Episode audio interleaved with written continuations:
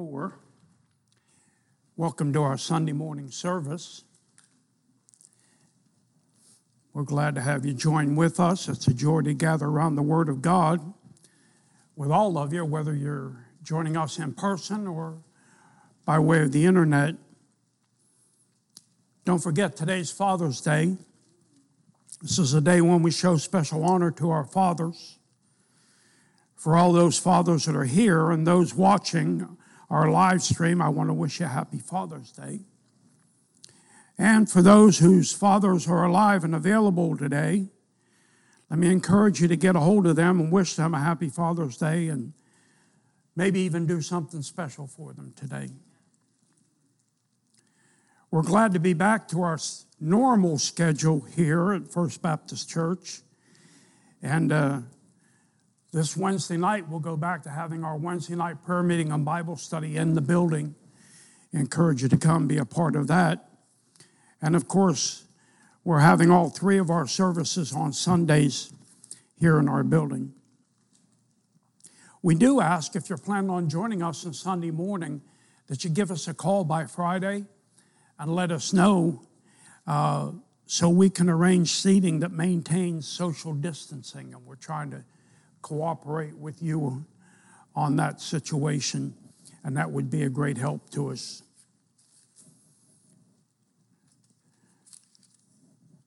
Father's Day.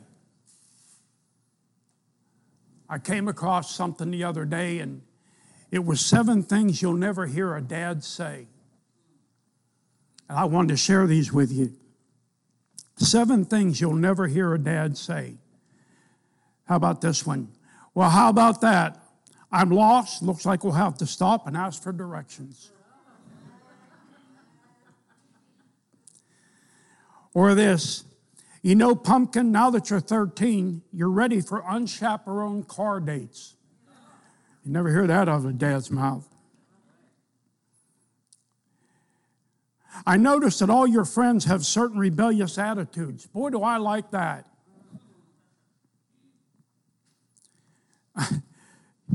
Here's a credit card and the keys to my new car. Go crazy. How about this one? Your mother and I are going away for a weekend. You might want to consider throwing a party.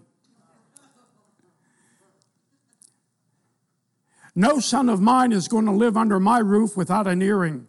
Now quit your belly aching and let's go to Piercing Pagoda. I love this one. What do you want to go and get a job for? I make plenty of money for you to spend. And then I came across this little story about a little girl and her parents were sitting around the, the table eating supper. And the little girl said, Daddy, you're the boss, aren't you? And her daddy smiled, very pleased. And he said, Well, yes, I am, honey. The little girl continued, That's because mommy put you in charge, right? well, let's go back to James chapter 4. I want to look at the first 10 verses. I want you to follow along with me. From whence come wars and fightings among you? Come they not hence even of your lusts that war in your members? Ye lust and have not, ye kill and desire to have and cannot obtain. Ye fight and war, yet ye have not because ye ask not. Ye ask and receive not because ye ask amiss that ye may consume it upon your lusts. Ye adulterers and adulteresses, know ye not that friendship of the world is enmity with God? Whosoever therefore will be a friend of the world is the enemy of God. Do you think that the scripture saith in vain, the Spirit that dwelleth in us lusteth to envy, but he giveth more grace. Wherefore he saith, God resisteth the proud, but giveth grace unto the humble. Submit yourselves therefore to God. Resist the devil, and he will flee from you. Draw nigh to God, and he will draw nigh to you. Cleanse your hands, ye sinners, and purify your hearts, ye double minded. Be afflicted and mourn and weep. Let your laughter be turned to mourning and your joy to heaviness. Humble yourselves in the sight of the Lord, and he shall lift you up. Now let's pray. Father, thank you once again for opportunity to preach your word. We know your word is quick and powerful and sharper than any two edged sword. We know your word can reach where nobody else can reach. And we thank you that your word is so powerful. Now, as it's preached, I pray that it would do its work in hearts and lives. Convict us, convince us, show us what needs to be changed in our lives. And I pray that we would have receptive hearts, that we would be receptive to what you want to do in us and with us. As you speak to us through your Holy Spirit, might we be obedient Christians. And then I do pray if there's any in the sound of my voice that aren't saved, that today would be that day when they come to Christ and know Christ. The best decision they'll ever make in their life is to come to Christ and know Him. I pray now you give me strength of voice and clarity of thought. And I ask it in Jesus' name. Amen. Titled This Intimacy with God. Intimacy with God. In verse 8 of our text, James says, Draw nigh to God, and he will draw nigh to you. Cleanse your hands, ye sinners. Purify your hearts, ye double minded. Once again, today we celebrate Father's Day. All across America today, dads will receive gifts, be treated to dinner, or have special dinner made for them, and just be treated special in many ways.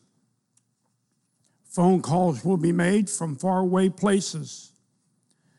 Cards will come in the mail, all to wish dad a happy Father's Day. And what a blessing it is to a father to be remembered on Father's Day. Tragically, there are many fathers who will not be acknowledged by their children today. These fathers, for a myriad of reasons, are estranged from their children. While they are their children's father, there is no intimacy, there is no closeness between them. In some instances, the children desire a close relationship, but the father's not willing. In other cases, the father desires a close relationship, but the children are unwilling. In either case, it's a sad and tragic situation. Ironically, a similar situation exists spiritually in a lot of Christians' lives. All who are saved are now the children of God. James 1 or John 1, verse 12 tells us, But as many as received him, to them he gave you the power to become the sons of God, even them that believe on his name. So if you're saved, we know that he is now our heavenly Father. When we got born again, we were born into his family. However, not all of God's children have a close and intimate relationship with Him. Many are distant and estranged from Him. He is their Heavenly Father, but in name only. In our text for today, James reveals who is at fault for that kind of a situation. In verse 8, we find a promise from God. And that promise is this that if we will draw nigh to God, He'll draw nigh to us. James reveals that God is wanting a close, intimate relationship with each of his children. God stands ready and God stands willing to have that kind of relationship. All it takes for us to have that relationship is for us to draw nigh to God, to strive to be close to Him. However, I believe there are many who really don't know how to draw nigh to God how to cultivate a close, intimate relationship with Him. This morning, I want to share with you some things that will cause each of us to draw nigh to God and to have that close, intimate relationship that He desires to have with us. First and foremost, I have to remind you that in order to have a close, intimate relationship with the Lord, we must be His child. That means we have to have come to that place where we realize and recognize we're sinners and estranged from God because of our sin. and where we've realized how God loved us so much, He sent His only begotten Son to die for us, that we could be reconciled to Him, and to realize that Jesus is the only way to become a child of God and to be reconciled to Him and accept Jesus Christ as our personal Savior. Jesus said in John 14, 6, For I am the way, the truth, and the life. No man cometh unto the Father but by me. And may I remind you, if you've never trusted Christ as your Savior, that is your greatest need today, is to come to Him. How can we draw nigh to God? Once we're saved, how can we draw nigh and have an intimate relationship with the Lord? Well, number one, by praying to Him. By praying to Him. In Luke 18 1, the Bible says, And He spake a parable unto them to this end, the men ought always to pray and not to faint. Do you know that God expects His children to pray to Him? Go over to John for just a minute. Or I'm sorry, Matthew. Matthew chapter 6.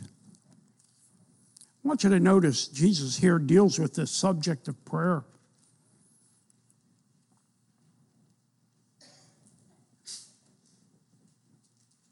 He says in verse 5 and when thou prayest, thou shalt not be as the hypocrites, for they love to pray standing in the synagogues and in the corners of the streets, that they may be seen of men. Verily I say unto you, they have their reward. But thou, when thou prayest, enter into thy closet, and when thou hast shut thy door, pray to thy Father which is in secret, and thy Father which seeth in secret shall reward thee openly. But when ye pray, use not vain repetitions as the heathen do, for they think that they shall be heard for their much speaking. I said, God expects us to pray, and Jesus indicates that in these verses. In verse 5, he says, And when thou prayest. In verse 6, he says the same thing, but thou, when thou prayest. And then in verse 9, go down there, it says, After this manner, therefore, pray ye. Jesus anticipates and expects us to pray. He doesn't say, if you pray, he says, when you pray. And I believe God expects that His children will be a children of prayer and communication with Him. And then uh, following there, Jesus teaches us a lot about prayer, and He makes very clear the expectation we'll pray. And He teaches us how to pray. He gives us clear teaching on how. He says we're to pray privately he says there in verse, verse 6 And when thou prayest, enter into thy closet. When thou hast shut thy door, pray to thy Father which is in secret, and thy Father which seeth in secret shall reward thee openly. I believe wholeheartedly that every believer needs a time and a place to get alone with God every day. Now, where, where that place is and what time that is is your decision. I recommend in the morning hours. And, uh, but we need to get alone with God. We need to get somewhere where we're not going to be interrupted, where we can just focus on Him, speaking to Him, and uh, praying to Him. I hope you have that kind of a time in your life. We need to pray. We need to pray humbly. He says in, in verse 5 when thou prayest, thou shalt not be as the hypocrites are, for they love to pray standing in the synagogues and in the corners of the streets, that they may be seen of men. Verily I say unto you, they have their reward. We should pray humbly. We shouldn't be praying to get the praise of men. We shouldn't be praying so that, so that uh, people will say what good Christians we are. We need to pray in our prayer closet humbly, not for the praise of others, and then sincerely. Verse 7 And when, we pray, when ye pray, use not vain repetitions as the heathen do, for they think that they shall be heard for their much speaking. We should not use and pray in vain repetition, repetitious prayers. Jesus calls them vain. That means they're empty. What do you mean repetitious prayers? Just saying the same thing over and over. I don't mean to be critical, but I was raised Roman Catholic, so I think I can speak from that position. But I was taught to say the rosary 10 Hail Marys and one Our Father, then 10 Hail Marys, one Our Father. That is vain repetition. It's saying the same thing over and over and over. And really, it comes to the place where it means nothing. It's just what you're reciting. How would you like it if your children spoke to you in vain repetition when they told you they love you? Can you imagine this? Your child coming and saying, Mom or dad or both of you, I love you, I love you, I love you, I love you, I love you, I love you, I love you, I love you, I love you, I love you. Pretty soon it wouldn't mean anything. And many persons' prayers mean little to God or nothing to God because it's just vain repetition. And even as believers, we have to be careful that our prayers don't, don't devolve into vain, repetitious prayers. Now, there's a balance there, I understand, and uh, uh, I know that many days I pray for the same things. But I'm not praying in vain repetition. I'm praying because they're the same burdens and the same troubles and the same needs. Our prayers really are not to be vain, repetitious prayers, but conversations with the Lord. We're to talk to God and share the burdens and the, and the problems and things of our heart. Jesus even teaches the structures of prayer. Look at, look at verse 9 and, and following. He says, After this manner, therefore, pray ye, Our Father which art in heaven, hallowed be thy name. Thy kingdom come, thy will be done in earth as it is in heaven. Give us this day our daily bread, and forgive us our debts as we forgive our debtors. And lead us not into temptation, but deliver us from evil. For thine is the kingdom, and the power, and the glory forever. Amen. Now, many people recite this prayer as a vain, repetitious prayer. They just say this prayer over and over and over. Well, that's not what Jesus gave it to us for. He gave it as a model prayer. He gave it, uh, gave it to us to help us to understand how we should pray. And we see the, the, the model there. Uh, the first thing we see is praise. He says, Our Father which art in heaven, hallowed be thy name. And that's praise to the Father. And then it's to be a submissive prayer. Thy kingdom come, thy will be done in earth as it is in heaven. We ought to pray for God's will to be done in our lives. Not my will, but thy will be done, O Lord. And then intercessory prayer. Give us this day our daily bread. Our needs. We're to bring our needs and, and uh, things to the Lord. And then our, our uh, confession. He says, and lead us or forgive us our debts as we forgive our debtors. We need to confess our sin. Again, the Bible says if we confess our sin, He's faithful and just to forgive us our sin and cleanse us from all unrighteousness. And, and can I add this? I've learned by experience if, you're a, if you have a serious prayer time, uh, God will bring to your mind those prayers that need to be confessed. Mm-hmm. When you're trying to get a hold of Him in prayer, He's going to remind you about what's separating you from Him uh, and getting your prayers answered. And then protection in verse 13. He says, And lead us not into temptation, but deliver us from evil. Uh, and that's deliverance there. And then we need to recognize God's sovereignty. For thine is the kingdom and the power and the glory forever. Amen. We need to be a people of prayer. Prayer will bring us closer to the Lord. You know, I figured this out a long time ago. You can't be intimate with somebody that you don't communicate with. Hmm? You can know them, but you're not going to be intimate with somebody until you're having communication with them. And God wants us to communicate with Him, and the way we communicate is through prayer. We need to spend time with Him, fellowshipping with Him, sharing our heart with Him, and by the way, our prayer time is not only us speaking to Him, it's Him speaking to us as well. Somebody said this there are prayers of praise, petition, and fellowship. We get closer to God when we use all three of them. We need to draw nigh to God and be intimate with God. Number one, by praying to Him. The second way we can be intimate with God is by proving his promises. Peter tells us in 2 Peter 1 4, whereby are given unto us exceeding great and precious promises. We have a book here full of God's promises. And there are promises in this book for every need we have. We need to get our nose in the book and find the promises of God. God promises salvation to all who call upon him. For whosoever shall call upon the name of the Lord shall be saved. That's a promise. God promises to supply our needs, but my God shall supply all your needs according to his riches and glory by Christ Jesus. God promises uh, that he'll give us the power to do all that he has for us to do. I can do all things through Christ, which strengtheneth me. And there are so many more promises in the Word of God that we could claim. Uh, you know, God promises never to give us more than we can handle. Now, you're probably like me. There have been many times in my life where I thought, Lord, I think you stepped over that line. I think you've given me more than I can handle, only to find out, no, he hadn't given me more than I can handle. I'm just not handling it the way I ought to.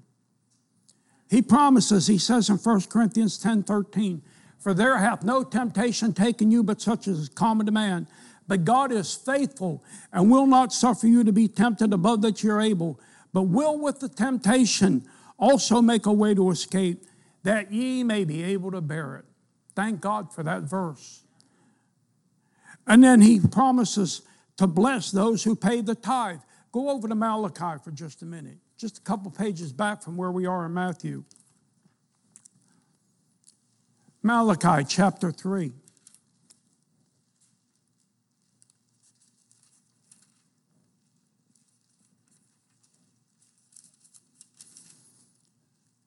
Malachi 3, look at verse 10. God says this Bring ye all the tithes into my storehouse, that there may be meat in mine house, and prove me now herewith, saith the Lord of hosts, if I will not open you the windows of heaven and pour you out a blessing, that there shall not be room enough to receive it. And I will rebuke the devourer for your sakes, and he shall not destroy the fruits of your ground Neither shall your vine cast her fruit before the time in the field, saith the Lord of hosts. Here we have a promise. God says, Those who will be obedient to me in the tithe, I am going to bless richly and abundantly. He says, I'm going to throw the windows of heaven open and pour the blessings out on you. And I'm going to rebuke the devourer. The devourer is the one who takes away things from us. You know, and he's talking in biblical times, he would make sure their crops came in strong and healthy. He would make sure the vine brought in a good, a good uh, production of grapes uh, because they were so important to them at that time. So God can do those things for us, and those are the blessings He brings on us. Listen, I believe when, when we're being obedient to Him in the tithe, God can make the car run longer. He can, he can help us to avoid medical bills. He can, he can help us in different ways if we'll just be obedient to Him. So many lack the faith to be obedient, but God wants us to prove His promises. We need to claim His promises, and, we, need to, we need to understand that His promises are all dependable. None of His promises has ever failed, and they never will. Sometimes we make promises and we fail to keep them, but God is no, never going to fail to keep any promise He's made. Get your nose in the book and uh, learn what those promises are. The more we appropriate His promises, the closer we become with Him. The more we claim His promises, the more we learn to trust Him and be intimate with Him. All intimate relationships are based on trust. And the more we see His promises and see Him keeping His promises, the more we learn to trust Him and the closer we become with Him. So we need to prove His promises. Then we can be intimate with God by praising Him. Psalm 113, verse 3 says this From the rising of the sun unto the going down of the same, the Lord's name is to be praised. Go back to Psalm 150. I think we saw this last week, if I'm not mistaken, but it bears seeing again. Psalm 150, how God seals this book of Psalms with the emphasis.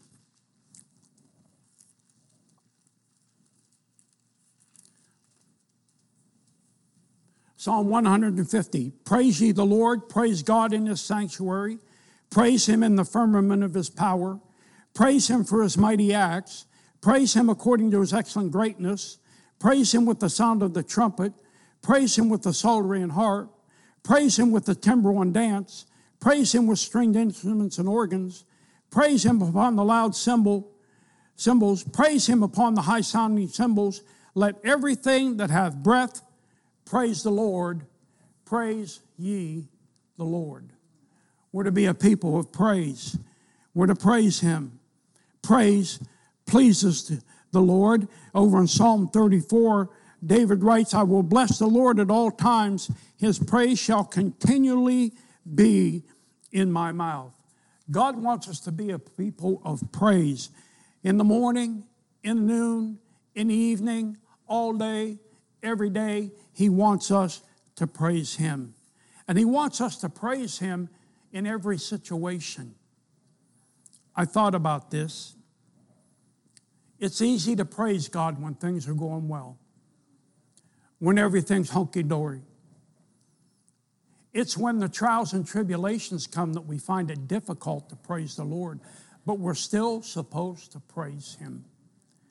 Over in 1 Thessalonians 5:18 it says in everything give thanks for this is the will of God in Christ Jesus concerning you. We're to be a thankful people in every situation, good or bad, positive or negative, joyful or hurtful. We're to praise God. And you know, when we do praise the Lord, it helps us to keep a proper perspective and attitude about our situation. You know, you, you can't be praising God and be fault finding and complaining and discouraged at the same time. When you're praising the Lord, you're not going to be in that kind of a frame of mind where you're complaining and, and, uh, and uh, fault finding and discouraged. Praise reminds us of God's goodness to us. It makes, makes us focus on what He's done and how He's blessed us. We sing that song, Count Your Blessings, name them one by one.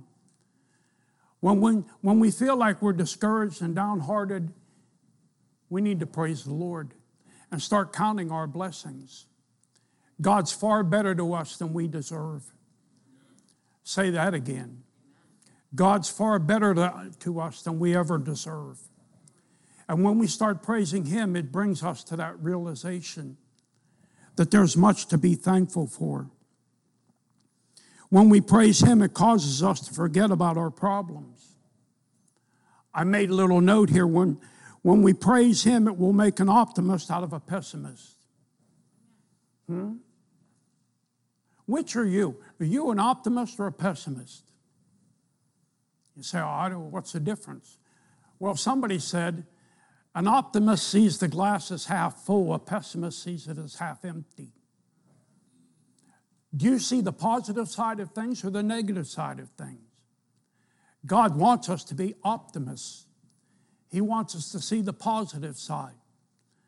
When we get on the negative side, we'll be like Elijah that we talked about this morning. We'll get discouraged and despondent and not thinking straight. We need to praise Him. Praise reminds us of His goodness, and praise makes us love and appreciate God all the more. Our praise draws us closer to Him. You know, God, God indwells our praise. When we start praising Him, we recognize His love and His grace and His mercy to us. We recognize how good He's been to us and how undeserving we are of anything from Him. We need to praise Him. We need to draw nigh to God. We need to, we need to be intimate with Him and need to do so by practicing His presence. In John 14, Jesus said this And I will pray the Father, and he shall give you another comforter that he may abide with you forever. I will not leave you comfortless, I will come to you. We need to realize this God is always with us. If you're saved here today, the instant you got saved, the Holy Spirit took up residence in your heart and in your life. And He promised, Jesus promised, I will never leave thee nor forsake thee. So, of a necessity, if you're saved, you have Him indwelling you, and He will always be with us. He promises that. We need to, we need to learn then that we ought to live like God is with us every day, all day. As I thought about this, I thought, I believe a lot of Christians forget or ignore, or maybe just disregard the presence of God in their life. What do you mean? Well, we need to realize God goes wherever we go. And I can't imagine how some Christians can go some of the places they go with the realization that God's going with them. Hmm. How do you go to a casino knowing that God is with you? How do you go to the bar room or the strip club knowing God is with you? Well, preacher, Christians would never do that. Oh, I beg to differ with you. How do you go to the adult bookstore knowing God is with you? I had a man come and confess to me one time he was into pornography going to the adult bookstore. I thought, how in the world does a Christian do stuff like that?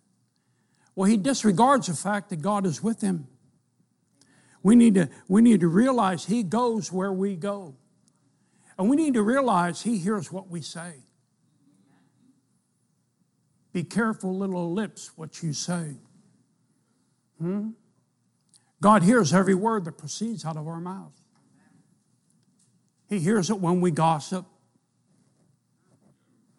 Uh oh. When we're talking bad about other people. He hears us when we use improper language. Well, preacher, Christians don't use that kind of language. Oh, I beg to differ with you. Hmm? Too many of them do. I thank the Lord that one of the things He did as soon as I got saved was He cleaned up my tongue. And He did it, I didn't do it. I didn't set out to do it, but He did it. And I thank Him for it. But too many Christians use inappropriate language, let inappropriate things come out of their mouth. James says, I'll paraphrase, he says, a, a, a, fountain don't bring forth good water and bad water from the same place. Your mouth don't bring blessing and cursing from the same mouth. By the way, what comes out of your mouth shows what's in your heart. Hmm? We need to realize He hears every word we say. Not just bad language, but how about unkind language? How about words spoken in anger? Hmm? You know, most of the time, what you say in anger is going to come back to haunt you. You're going to regret. A soft answer turneth away wrath. Sometimes we just need to be quiet. Hmm? And then we need to realize God goes where we go and He hears what we say and He sees everything that we do. You can't hide from God. You can turn the lights out. You can close the door and lock it. You can pull the shades. You can do all that to hide from men, but you can't hide from God. He sees everything we do. You know, it seems like some Christians have the idea that they can somehow take God off when they want to go do certain things and then put him back on later. No. No, he sees everything we do. And He's with us 24 hours a day, every day. The Bible says God is a friend that sticketh closer than a brother over in Proverbs 18 24. He's with us all the time. He's with us through thick and thin, good and bad. He's with us when we're spiritual and when we're carnal. Now, I'm sure you're, you're such good Christians, there's never a time when you are carnal. But if perhaps sometime you find yourself being carnal, remember God is still with you. Hmm? We don't deserve it, but He says He'll never leave us nor forsake us. I'm glad we have a, a, a Savior and a Father who's not a fair weather friend, not a fickle friend. Have you ever had some of those kind of friends? You know, they're your friends as long as you can do for them and, and things are going well, but when things are bad, they disappear.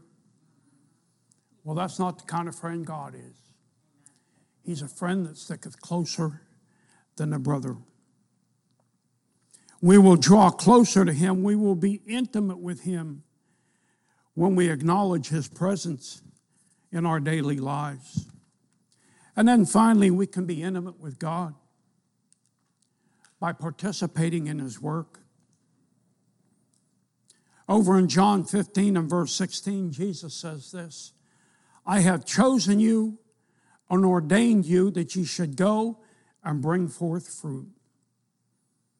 God expects those who are close to Him to participate in His work. And when I say participate, I'm talking about to share in, to join in, to have a hand in, to cooperate in, to get involved in His work. Sharing, doing some things that brings folks close to Him. I thought about this. We need to share in, join in, have a hand in, cooperate, and get involved in His work because when we do that, it builds a common bond when we work together. I remember when we were building this building and we had to do all the work downstairs and we had to put up walls and hang drywall and put up insulation and, and do wiring and plumbing and all, all manner of things. But the men of the church came together and we worked together. And it gave us a common bond. And when we work together with God, it gives us a common bond and helps us to be bond closer, be bonded closer to Him. God expects those close to Him to participate in His work. And then participating helps us to share God's passion. When we get involved in what, what God wants us to do, we share His passion. We start taking on His passion. In other words, we, we, we, we begin to love what God loves. What do you mean? God loves the souls of men. And we start participating in His work, we're going to find ourselves loving the souls of men. Do you love the souls of men? Do you care about them? Do you care about people getting saved? We understand and we know the Bible teaches so clearly that anyone who dies without Christ is going to go, go to hell and spend eternity in torment. Do you care when you come across lost people? Do you want to give them a word of witness? Do you want to share a gospel track with them? Do you want to see them saved? How many of you have unsaved loved ones? Raise your hand. Do you want to see them saved? Do you really care about them? Do you pray for them? Do you look for opportunities to give a witness for them? Ask God to open the doors. When you, when you start participating in His work, you're going to learn to love what God loves. You know, God loves His church. The Bible says Jesus loved the church and died for it. Do you love your church? Sometimes I, I wonder about Christians who, who say they love the Lord and, and they even say they love the church and then they don't come. Don't make sense to me. If you love the church, don't you want to be there? Don't you want to come around and fellowship with your brothers and sisters in Christ? Now, I know it's hard to fellowship with a mask on, but it's not always this way. And Lord willing, it won't always be this way. I can't wait till we don't have to have the masks anymore. Hmm? When we can do away with the social distancing junk. But this is where we are for the time being, but it's not always this way. You know, people say they love the church, they stay away from it. And I often wonder what kind of church would we have if everybody was like them and stayed away? We wouldn't have a church. Do you love your church enough to support it financially? Boy, I'm so very thankful about the folks who have been faithful through all this pandemic to pay the tithe and give the offering above the tithe to support the church. People have mailed in their tithes, people have dropped them off. Some people are now bringing them on Sunday. And uh, I thank the Lord for those who have been so faithful. It shows their love for the church. Do you want to get involved in the church? Do you want to do something in the church? Say, oh, I don't know what to do. Well, see us. We'll, we'll find something for you to do. Hmm? We need to love what He loves. He loves the souls of men, He loves His church. We need to burden, be burdened by what burdens Him. And what burdens Him is lost people. He loved, he loved lost people so much, He sent His only begotten Son to die that they might be saved. That's how much God is burdened about lost people. He has compassion. We need to have compassion for whom He has compassion for. Oftentimes, getting involved in another's passion causes us to catch the passion and to share their passion, and it helps us to come closer to the one we share that passion with. I thought about several years ago when we were in Gastonia. Our son Arthur had just come back from from Bible college, and Bill was just uh, in high school. And uh, we realized that we wasn't as, I wasn't as close to them as I needed to be. And they had expressed an interest in hunting and shooting rifles and things of that nature. So we got involved in it, all three of us. And I helped them to get rifles, and we went to the shooting range, and we came to Pennsylvania. We hunted together. But we did all that, and it drew us closer because we were sharing a passion, a passion for, for hunting and shooting. Listen, when you share a passion, it draws you closer. We need to share the passion of God. The passion for Him for lost people, and the passion for Him for His church and to love the things that He loves. I wonder this morning could you say that you're intimate with God? Could you say you have a close relationship with the Lord? Now, I didn't ask if you could say you know Him. That's, that's another, another question. But if you claim to know Him, are you close to Him? He wants you to be. That's why He put in His Word that thing that James wrote. If we draw nigh to God, He'll draw nigh to us. You see, God wants us to have a close, intimate relationship with Him. That's His desire. But He don't force it on us. He says, if you'll draw nigh to me, I'll draw nigh to you. Is that, a, is that define you today? If not, I would encourage you. Work at developing that intimate, that close relationship with God that He wants to have with you. Let's bow our heads for just a minute. Do you have a close, intimate relationship with the Lord. This morning, if you believe you really do have a close, intimate relationship with the Lord, would you just slip your hand up? Say, I believe I do, preacher. Put it down.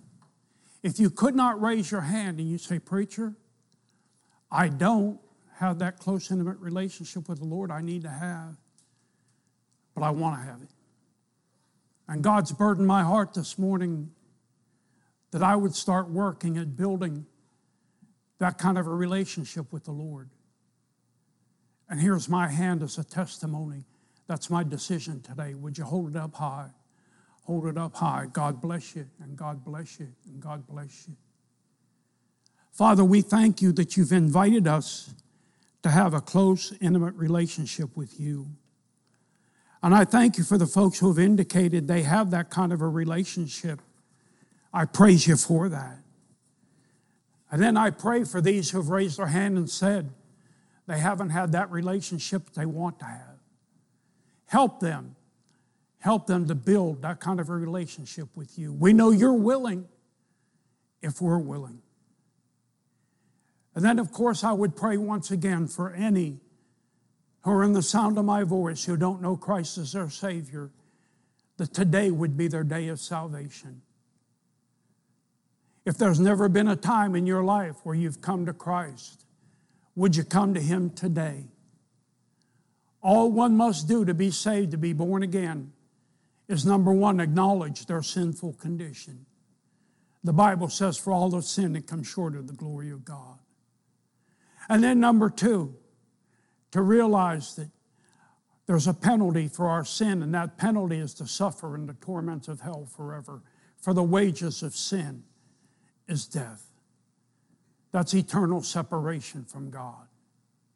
And then to realize that God loved us so much, He made a way of salvation. For God so loved the world, He gave His only begotten Son, that whosoever believeth in Him should not perish but have everlasting life. For the wages of sin is death, but the gift of God is eternal life through Jesus Christ our Lord. And then realize that God loves us and will save any and all who call upon him. For whosoever shall call upon the name of the Lord shall be saved. Friend, would you call upon him right now, here this morning? Would you do that by offering up a simple prayer? like this Dear Jesus, I know I'm a sinner, I admit it. I know I deserve hell because I'm a sinner.